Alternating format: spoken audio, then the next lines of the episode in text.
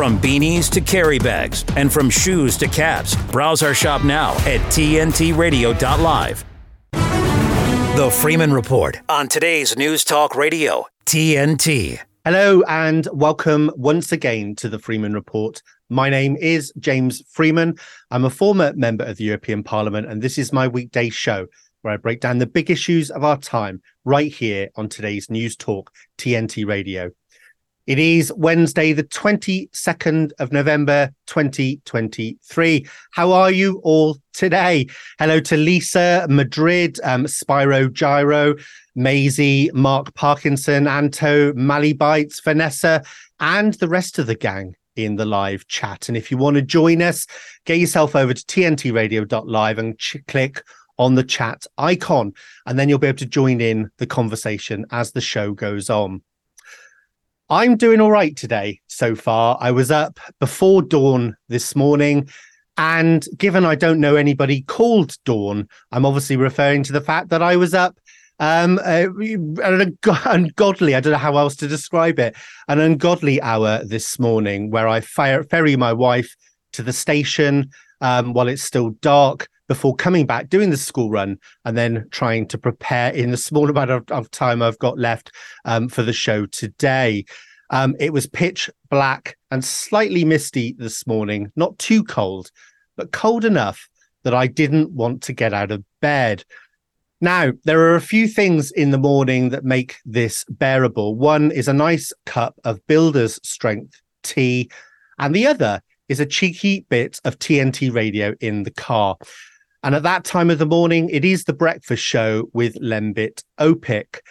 And I must say that I was surprised to see so many of the usual crew that are in the live chat on there this morning at that ungodly hour. Maisie, Madrid and Holly, I saw all of you on there this morning. It's great to see you engaging throughout the day. Anyway, I had to pull the car over, much to my wife's annoyance, to the side of the road to get my comment into the chat when Lembit and Gemma were discussing the COVID inquiry, as nobody was highlighting the fact that we still don't have an official cost-benefit analysis for lockdowns from government. Now, this is something that should have happened at the time to justify the continued use of the policy. Many of us highlighted that at the time, but were just ignored. But the fact that the government still hasn't produced any kind of analysis of the costs is criminal. It shouldn't be left to the newspapers to run the odd story about the costs. This was an extreme policy that had never been proposed in any pandemic plans before, so it is vital that the costs are officially laid out and understood. It was the kind of policy normally reserved for wartime, and yet we still do not have a report from government acknowledging any of the damage that was inflicted on all of us. It's clear, to me anyway, that the COVID inquiry isn't going to produce this analysis, and so we will get nothing official on the social costs, the economic costs, and the health costs. It's a bit weird, isn't it, really? The most destructive government policy used against the people in modern times, and the government won't even publish anything on the impact that it's had on society and the economy. Now, I think most people at least understand to some degree how damaging it was, even if the government won't acknowledge it. So I hope, like me, millions will take to the streets to stick two fingers up at the government if it ever tries anything like that again. The damage that that period has caused will be with us for at least a generation and maybe longer. And shame on every single politician who didn't and who isn't acknowledging what took place. Anyway, if you haven't given The Breakfast Show a listen, give it a go tomorrow, as Lembit has some great guests on the show, and it is refreshing to listen to a breakfast show that challenges the official narrative rather than just navigating within it like most other breakfast shows do. And talking of great guests, I heard back from Kellie-Jay Keen's team last night, and I'm delighted to announce that she is confirmed for this Friday. Kellie-Jay is also known as the Posey Parker, and if you don't know who she is, listen up. Kellie-Jay Keen is at the forefront of the global fight to protect women's rights from trans activists. She's fierce, she's brash, and so she's just the ticket for the job. She very much owns the abuse she receives from the trans activist community. I was listening to a live podcast. Excuse me. I was listening to a live podcast from her last night, which she has named TERF Talk, which I think is brilliant. TERF being a term of abuse used by trans activists, meaning trans exclusionary radical feminist. I think it's brilliant because if you can own the names that your enemies throw at you, well, if you can do that, then what have they got left in their arsenal? Anyway, make sure you set a reminder for Friday at 11 a.m. UK time, as I'm sure Kellie-Jay won't disappoint.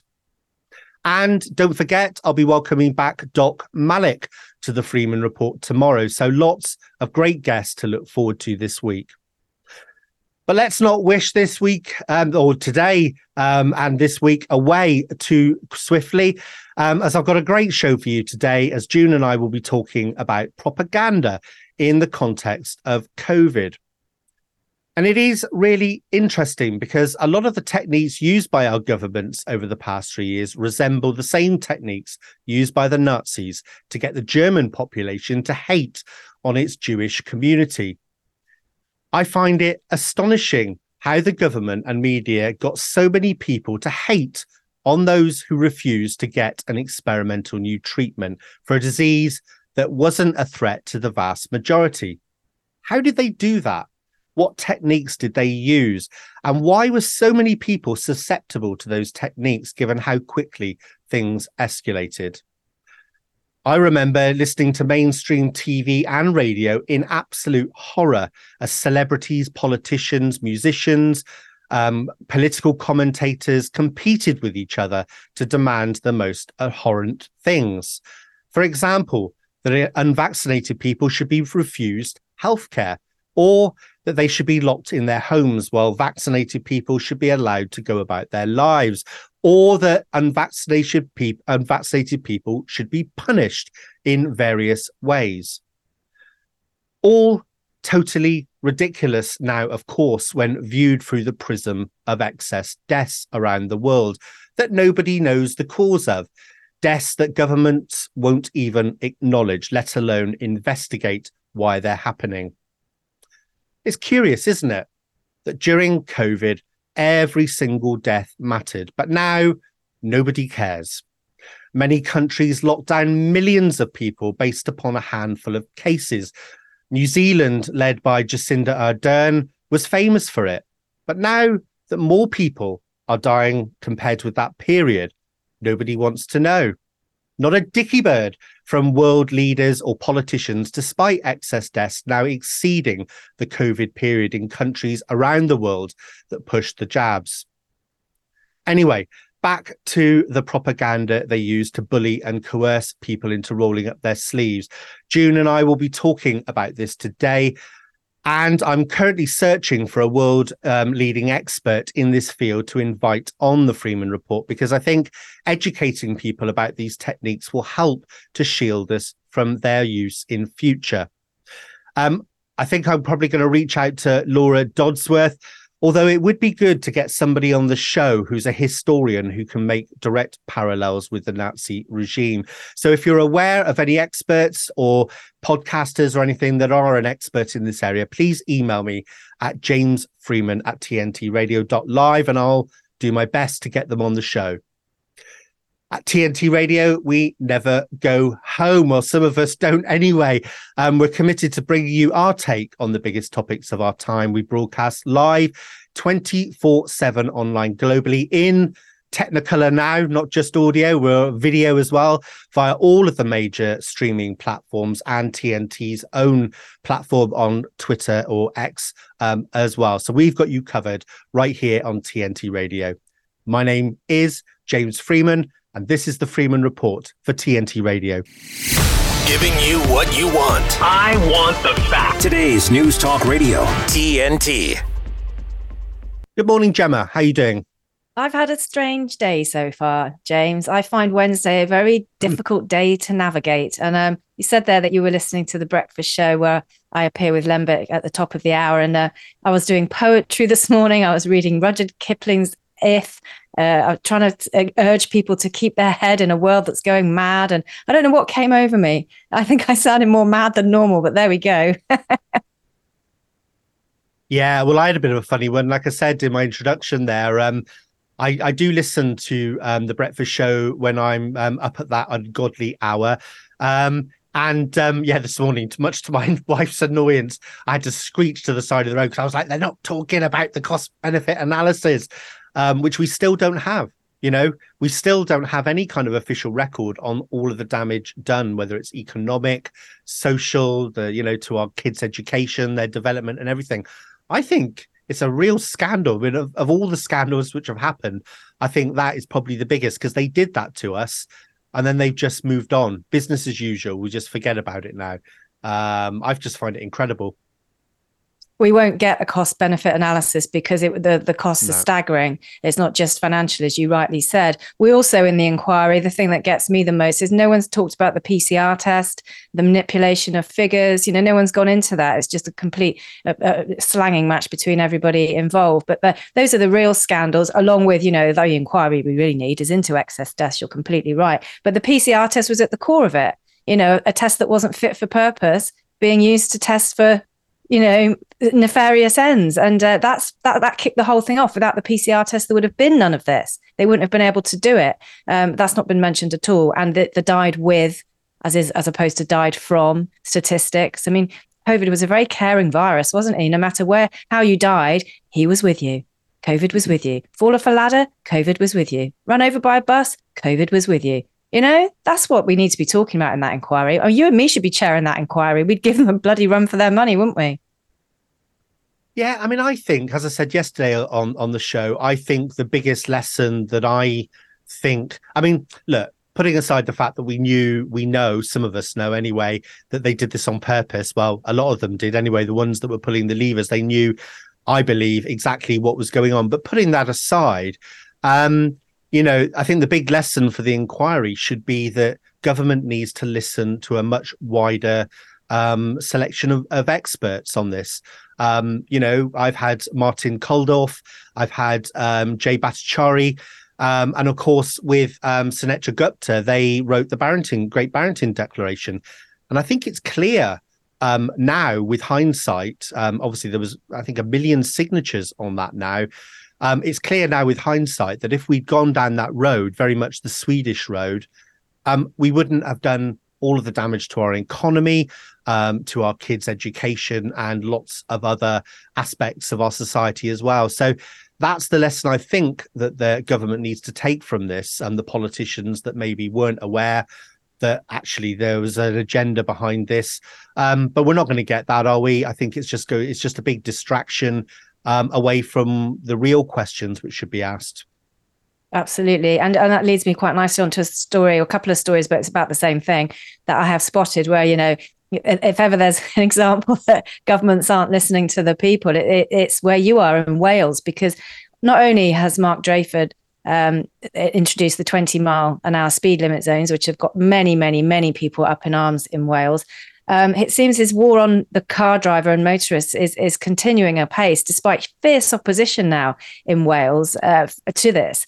And I looked at this today and I thought, can this possibly be true? But the Welsh government commissioned a report. They commissioned some research by Centre for Cities, and the report has called for ULEZ-style restrictions in Cardiff, in the city, saying that drivers should be charged £3 a day for going in, which is obviously a lot less than the £12.50 charge that Sadiq Khan has imposed on drivers with non-compliant cars in London. But still, £3 is £3. So this could be rolled through fairly swiftly in Cardiff, in the city. But not only that, last night in the Senedd, it seems that the Welsh government, Mark Drakeford at the helm, approved powers to force motorists to pay levies on the motorway and A roads if nitrogen dioxide levels don't fall They voted in powers last night, gave the government access to powers to do this under a clean air law. They said they don't have any plans to use it at the moment. 20-mile-an-hour speed limits they hope will do this.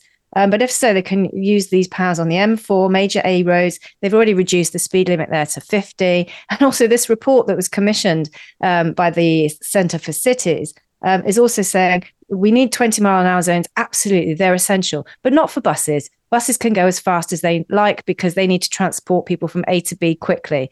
Well, so do cars. And I'm looking at this, James, and I'm thinking, why isn't he stopping? Why is there more of these measures and more of these measures for motorists in Wales? Because, you know, there's only, you know, not more than 3 million people in Wales. There's not a huge amount of people, but there is a huge amount of landscape and wonderful fresh air. You and I, when I was in Wales for that freedom event, we went hiking in the mountains.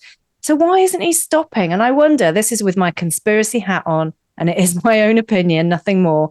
But, you know, somebody somewhere has got something on Drakeford, I swear to God. And they're just saying, right, push this through. Otherwise, we'll release the information. Push this through. I just think he's just not stopping. And again, you talk about governments not listening, clearly not listening, because this isn't going to go down well with the electorate. But they seem determined to vote these powers in and do it anyway. So that's where we are with driving in Wales today. Yeah, well, the big picture to this, Gemma, is they are listening, but they're not listening to what people think they're listening to. They don't listen to the newspapers. They don't listen to social media. What they listen to is votes. And at the last Welsh elections a couple of years ago, only 47% of people came out to vote. The Welsh government as well, it was literally about a week before the election was called, bribed all healthcare workers, including people working in opticians, but all NHS staff. They gave them all, I think it was around £1,000. They made sure that obviously the unions, because it's Labour in power here, they make sure all the teachers go out and vote. So that's what politicians listen to. And I know we all say that the political system is broken, but at the end of the day, it is the only thing that we've got. You know, we can march, we can protest, we can scream on social media. But if people don't come out and vote, well, they're just going to carry on doing what they're doing. And, you know, you mentioned there the 20-mile-an-hour speed limit. Well, that was in their manifesto. That was in Labour's manifesto. So all of those people, and there's more people that signed the petition that actually voted for Labour. That says an awful lot, I think, because they're really angry now. But I bet you the vast majority of them didn't come out and vote. So, you know, in a democracy, if you don't come out and vote, you can't really complain when the government then puts forward policies which they told you they were going to put in place. That is a very good point, well made. But they're putting in, or they're voting in, like they did last night, right? We voted in more powers to put more restrictions in on drivers. You know, they're determined to force the electorate's hand, because I think this might end up pushing people into the ballot boxes and forcing a change. So I just don't understand why, in a country with so few people and those wonderful open spaces, why they're relentless now with this. It is really a war on drivers in Wales. It really is. And the thing about the buses can go as fast as they want, but not the cars. Oh, no. Not the people, individuals in the cars. It doesn't make any sense at all.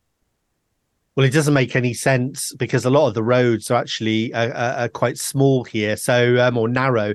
So if you've got all of the rest of the traffic travelling at 20 miles an hour, how's the bus going to do 30 miles an hour? It makes no sense whatsoever. But this is the kind of policies that we get from second-rate politicians in Wales. During the COVID era, we had it was actually Wales that went and banned, what was it they called it? They called it non-essential goods. So you go into a supermarket and they had all of their books, the pens, some of the clothes and all this. It was all cordoned off. And the result of that, ironically, was that, you know, we wanted people to space out during COVID. And suddenly half the supermarket was all cordoned off. You couldn't go down certain aisles. So actually it created more bottlenecks. But this is the calibre of politicians that we've got here in Wales. So listen, if you're angry about what the politicians are doing, you're listening to this from Wales and you didn't vote, well, then make sure you promise yourself that next time come out and vote, because when only 47% of the population come out and vote, just 10% additional people that are disengaged, if they were to come out, we get a totally different result. And I think that would be good for Wales, because we've had Labour in power here now since the Parliament was created back in, the early noughties. So we do need a change here in Wales. So I think that's the message that I would like to send to people, is get off your arse and get out and vote. Right, Gemma, thank you for that. I hope you have a great rest of the day, and I look forward to another great story with you tomorrow. To the rest of you, don't go anywhere, because after this short break, I'll be joined by the fabulous June Slater. We're going to be talking all about the COVID era. I think it's important to remember what they did to us, how angry we've got. So there'll be a bit of ranting, a bit of angry ranting, and a reminder of all the things that they did to us. And then we'll talk a little bit about this WHO treaty that they want to, which they're not calling it a treaty now, but they're going to try and push through next year. So don't go anywhere. Stay tuned with me, James Freeman, for TNT Radio.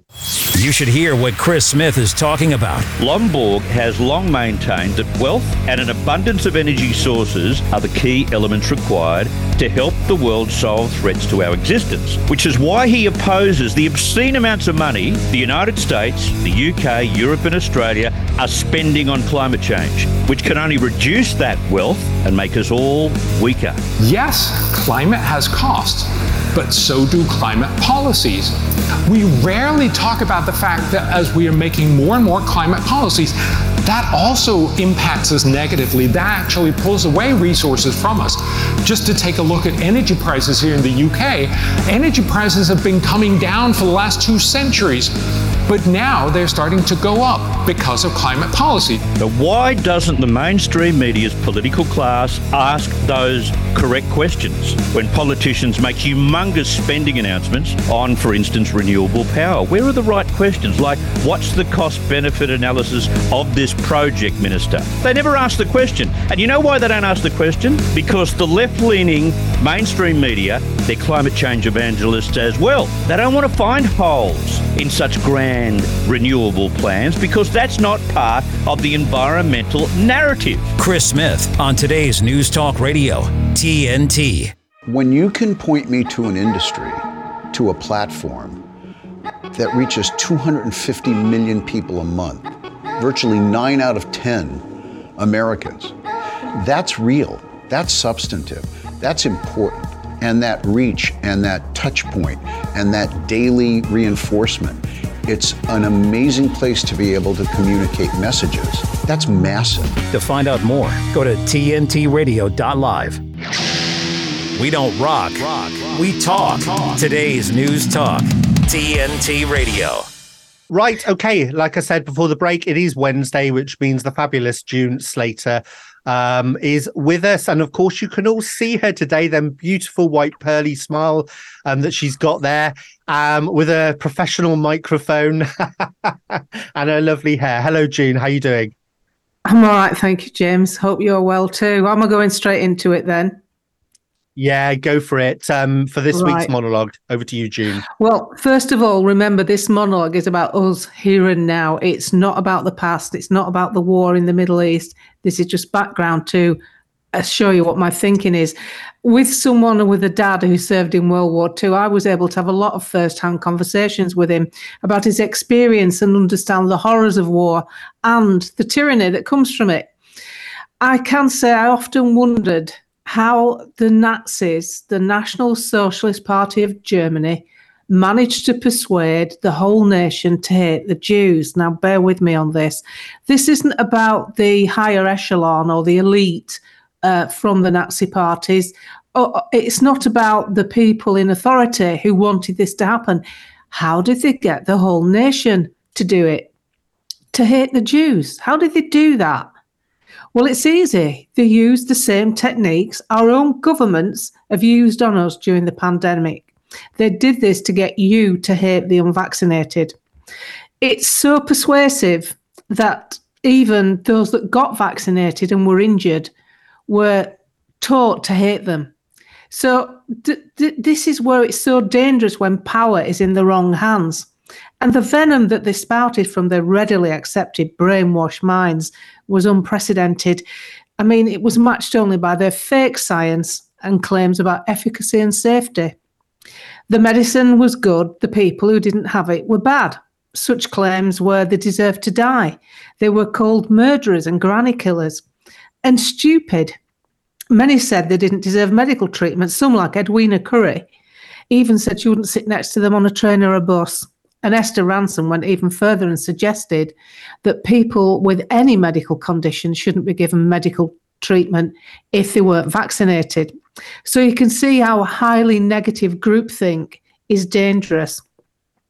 Unfortunately, people like Esther and Edwina Currie and other trusted voices and familiar faces later down the road have shown themselves, they've shown their inner callousness and their own stupidity for believing in anything that was tested for weeks, not years.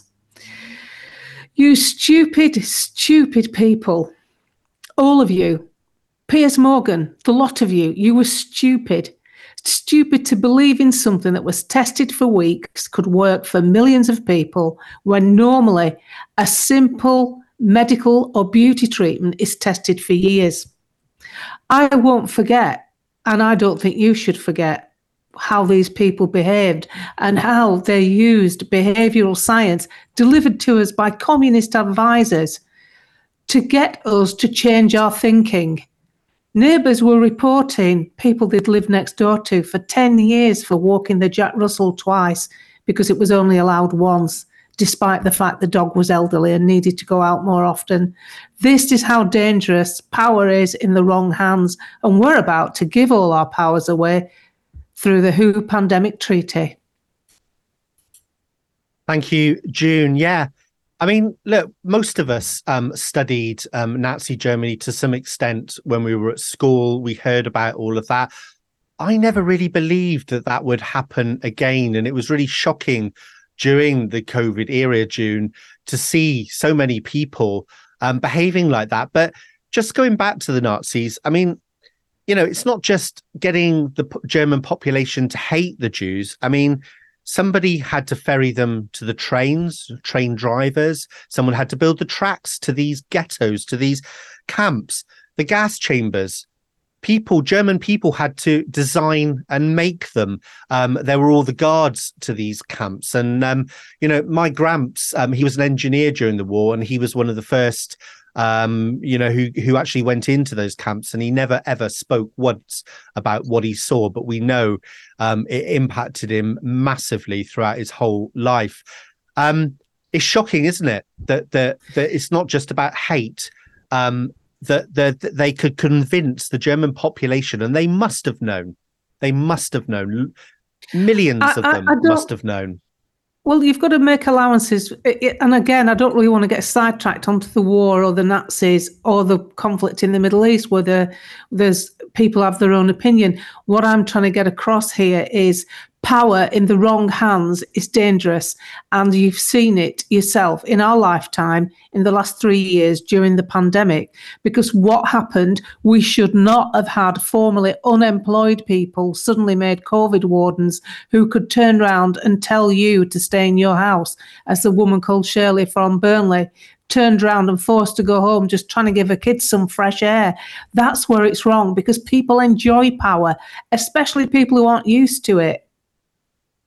Yeah, what I was trying to say, though, June, is the power of these techniques, propaganda. That was what I was trying to get across here, because, look, if the whole population had ignored what the government said 3 years ago, it wouldn't have been able to do anything. And that's the point. You talk about power, but the government's only got so much power unless it's going to send the troops out with guns. But then, you know, the troops are part of us. They're part of the community as well. So the point is, it's the propaganda, and it's and I really do think that teaching people and educating people about this, how powerful it can be and how persuasive it can be, and the fact that it's real, you know, educating people about this could actually undo, it can take away the government's power. Listen, June, we've got to go quickly to, I can see you want to talk there as usual. You're chomping at the bit to get going, but we've got to take a quick break for the news headlines. When we come back, June, we'll talk all about this, because I do want to talk about how they did that, how they othered the unvaccinated, the techniques they used and how they went about that, because it really, like I said, I was watching in horror, like millions, at what they were doing, and the likes of Esther Rantzen and all the others that jumped on the bandwagon. So June, stay there, don't go anywhere, and stay tuned with us on TNT Radio. And action. The news. TNT Radio News. Matt Boyland here with a look at your TNT headlines. Nearly 24 pro-Palestinian protesters have been arrested and charged in Australia following yet another violent demonstration in Sydney. 2 strong earthquakes erupted along the Pacific Ring of Fire around Australia on Wednesday, and New York's governor is now splashing millions of dollars on teaching children how to spot misinformation and conspiracy theories online. Why not give TNT Radio a follow? We're on all major social platforms, including Facebook, Twitter, Instagram, Gab, and Getter. Help us get the word out as we cover the biggest topics of our time right here on today's News Talk. TNT Radio. TNT Radio. Right, June. Okay, let's talk about what they actually did then. Because, you know, I worked out quite early on that they, you know, they othered the unvaccinated, and they did that quite early on, before most people were kind of even thinking about the vaccines. And I remember those pictures, you know, of 5G terminals with bats, and the anti-vaxxers. There were stories about these anti-vaxxer people that believed that the vaccine, you know, the virus rather was coming from these 5G terminals. It was being spread by bats. You know what they did there was they put a label on us, anti-vaxxers, and they painted us as absolute crazy people. And once they got that to stick, then they moved on. You know, we're selfish. We don't care about anyone else. We're dangerous. How can anybody paint us as crazy people when we've got a bloke pooping in his nappies running the White House?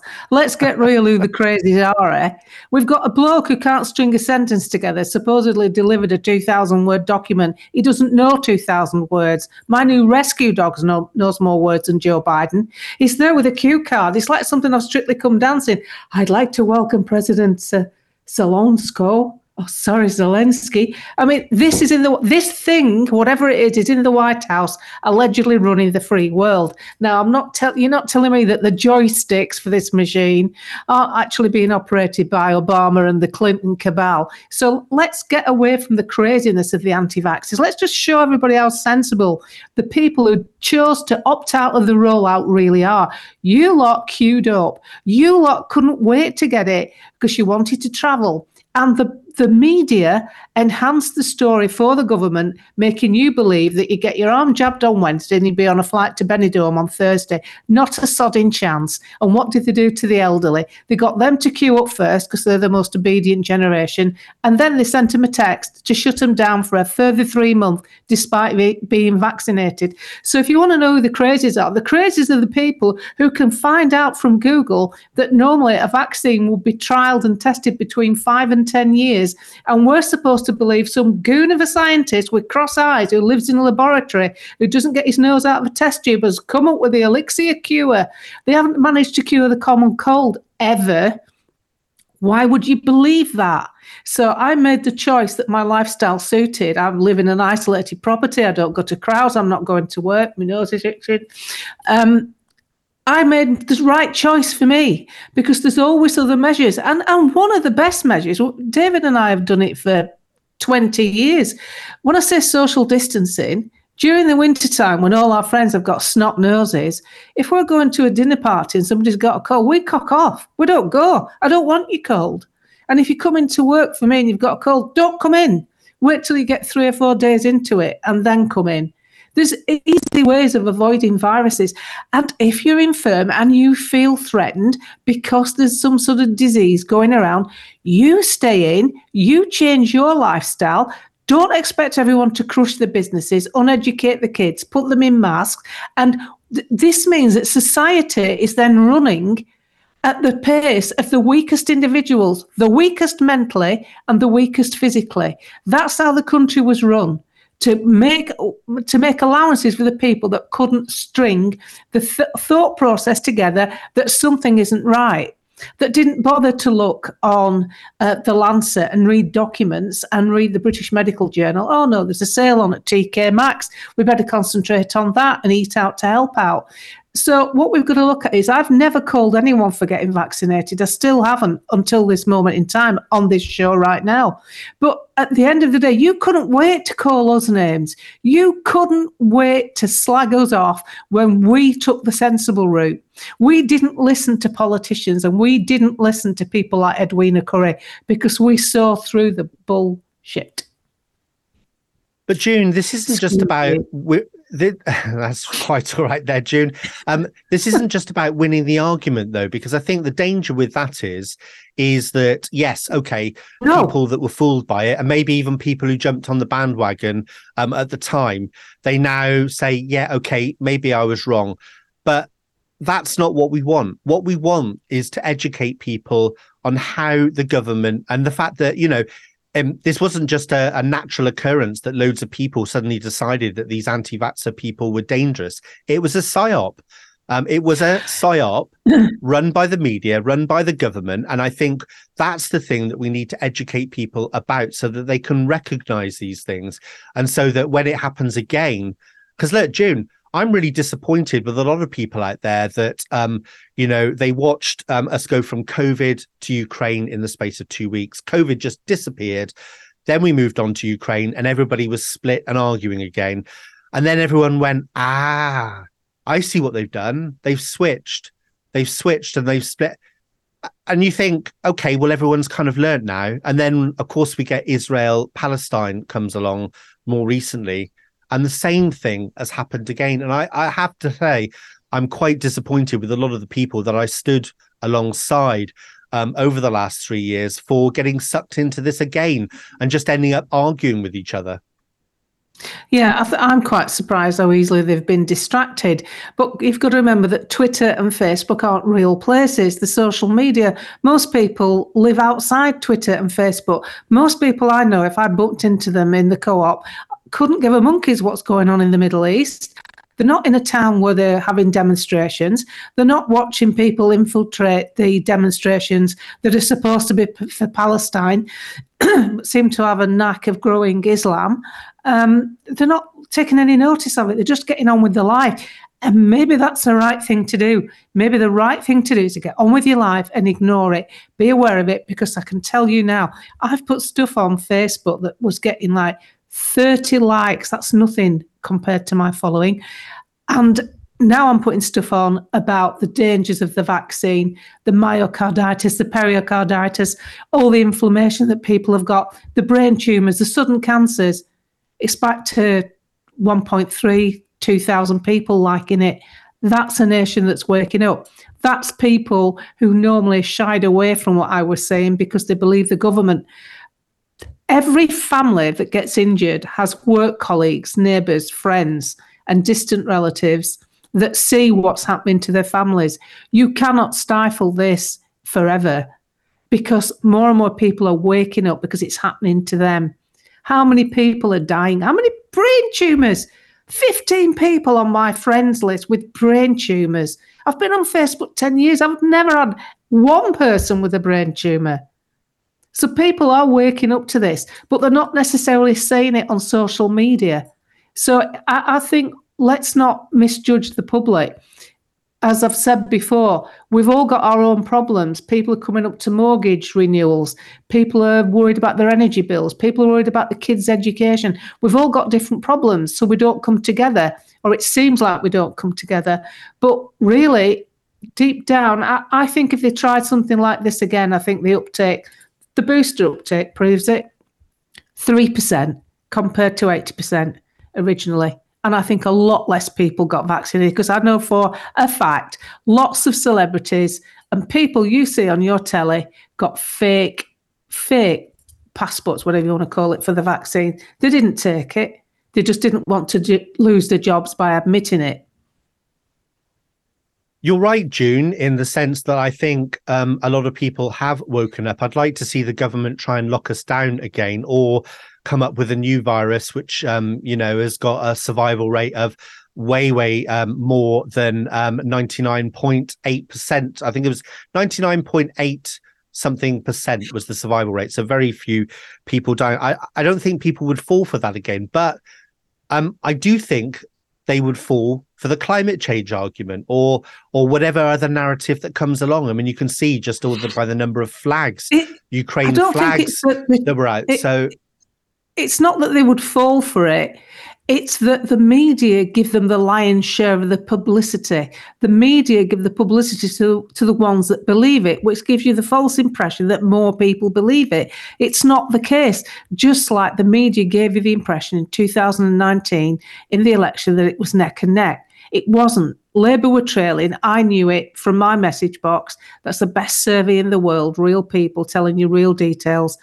Now, if the media put it out, they put a slant on it, it looks a different picture. It looks like everyone's queuing up for a vaccine. It looks like everyone's supporting Palestine.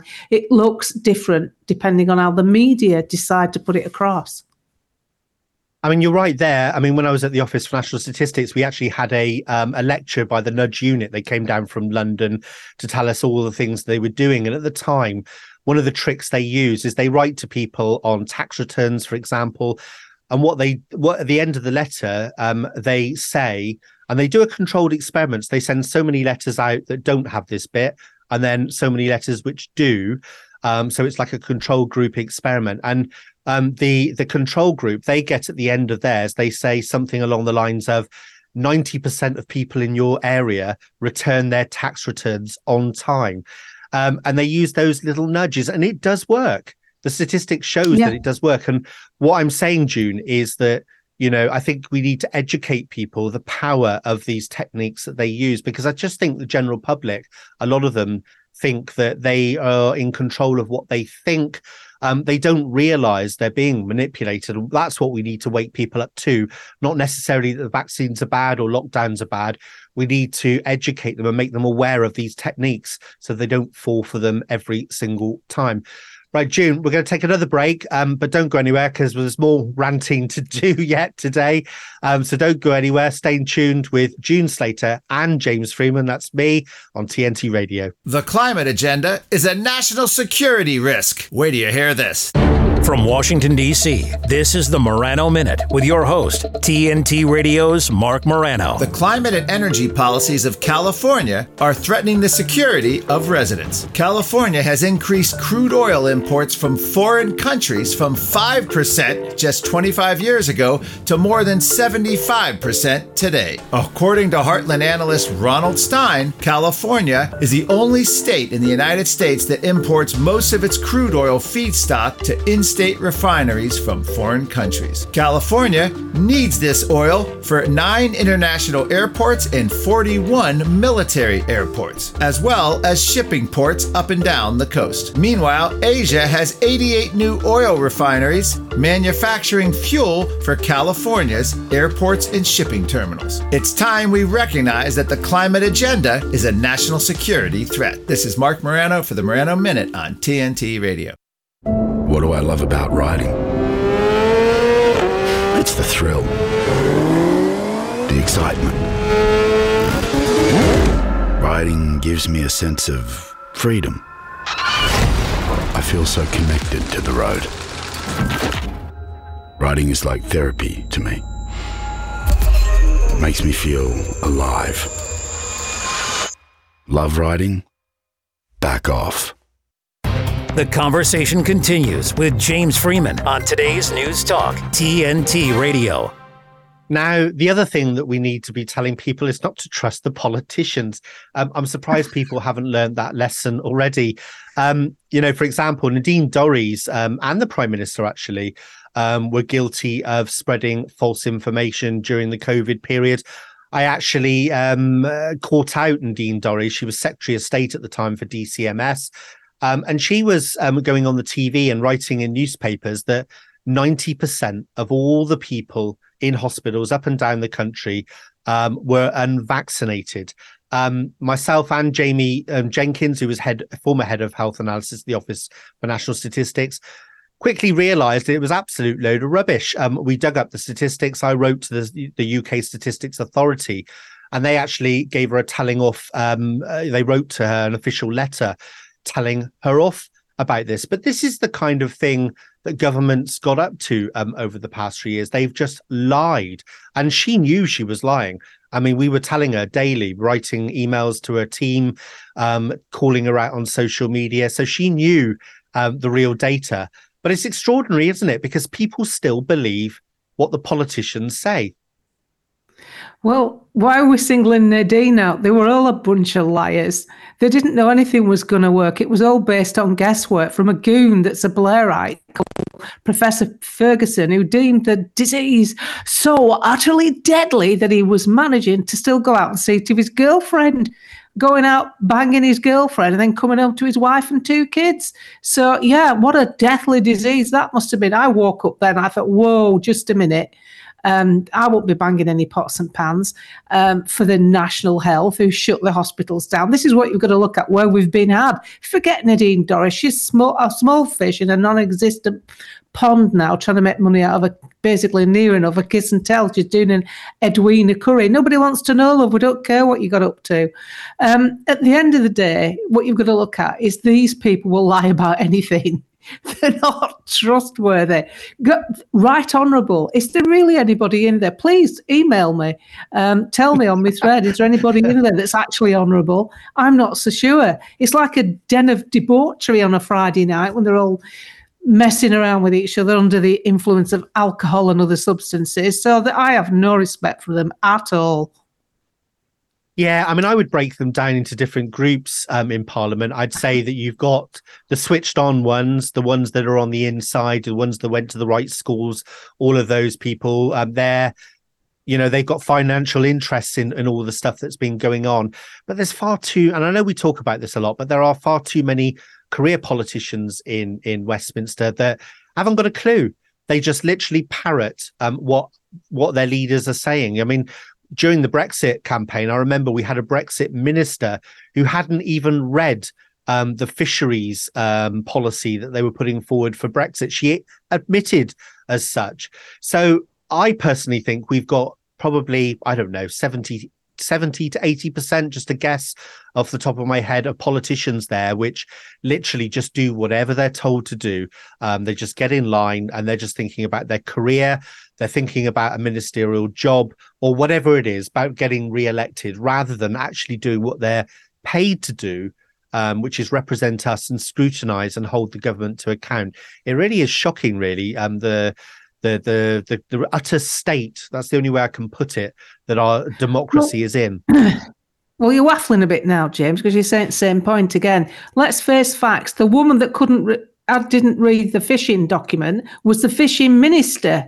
She had the audacity to come on and say on social media, on a Twitter page, with some godforsaken hairdo she's had for 30 years, and turn around and say she didn't have time to read the fishing section of the withdrawal agreement because she was busy with the nativity locally. Hang on a minute. Don't we have a list of priorities? Like your kids' nativity play, put it to the back. This is a once-in-a-lifetime decision. Read the frigging document, love. That's what you paid for. Rory Stewart's already told us in a video that MPs and politicians do not read documents. They do not read them. I seriously doubt they even understand them. So when I get an email back from my MP or other MPs that I'm lobbying all the damn time, telling me not to worry my little head about it, the WHO pandemic treaty is absolutely perfectly safe, then all you're telling me is, you're either numb or you didn't read it, because anybody can come out with a statement that that's safe. It's like saying, yes, this hand grenade is perfectly safe with the pin on, but take the pin off and you've got chaos. Now, as far as I'm concerned, the WHO pandemic treaty is the hand grenade, and it's in the wrong hands, because all the politicians that are handling us right now are indeed the wrong hands. There's only one man. I did a video on it yesterday. Thank God it's had 100,000 views about Andrew Bridgen. Andrew Bridgen is popular. People listen to him for one reason. He's listening to us. That's the difference.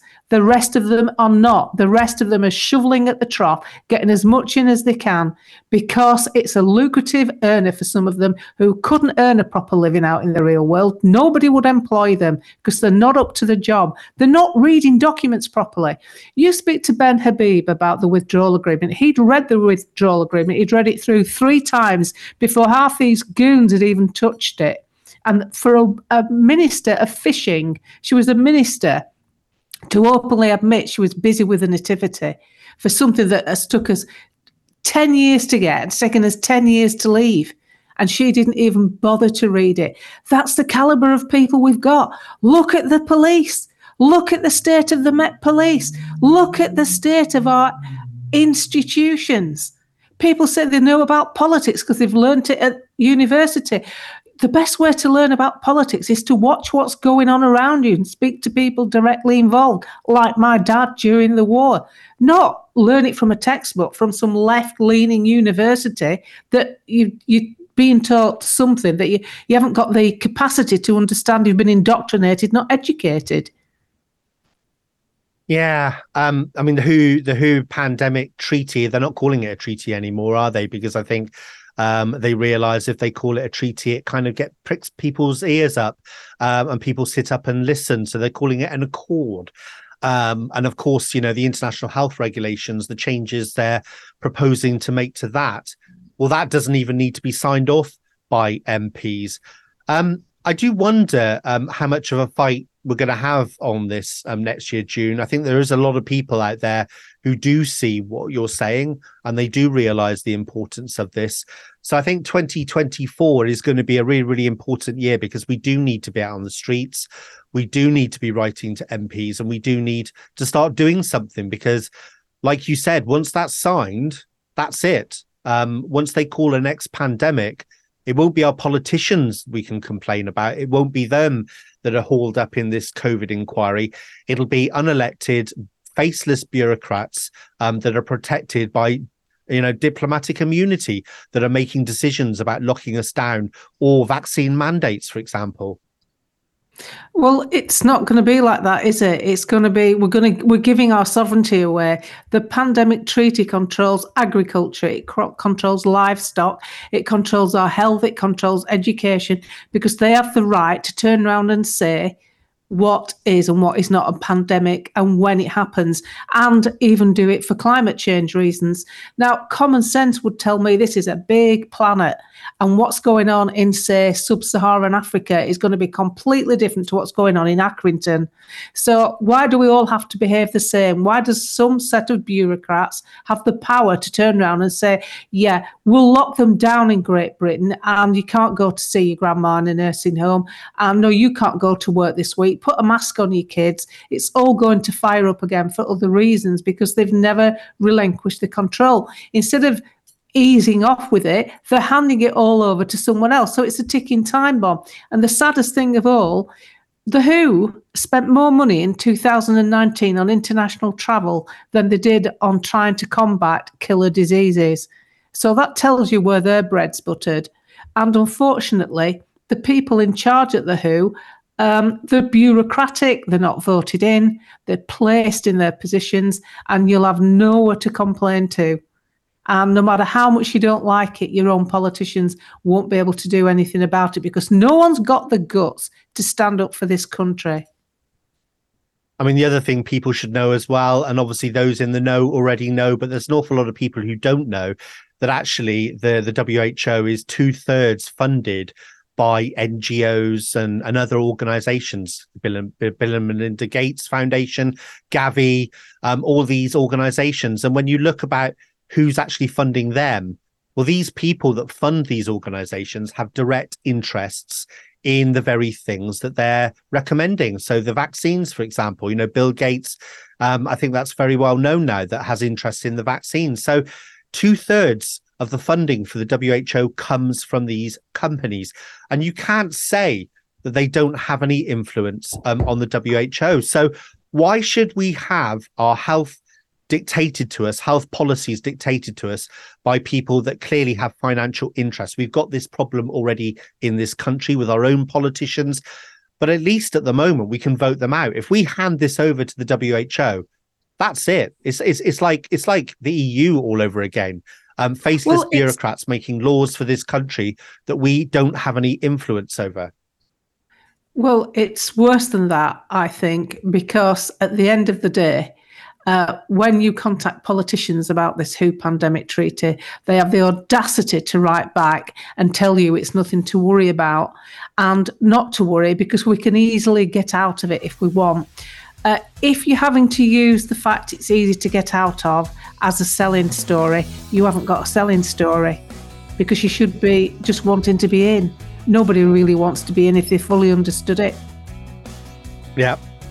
June, sadly, we've run out of time once again, but it's lovely to see you in full colour with your beautiful smile and your lovely picture behind you. So, ladies and gentlemen, the fabulous June Slater. Thank you very much, June. And to the rest of you, don't go anywhere. Stick with us right here on TNT Radio.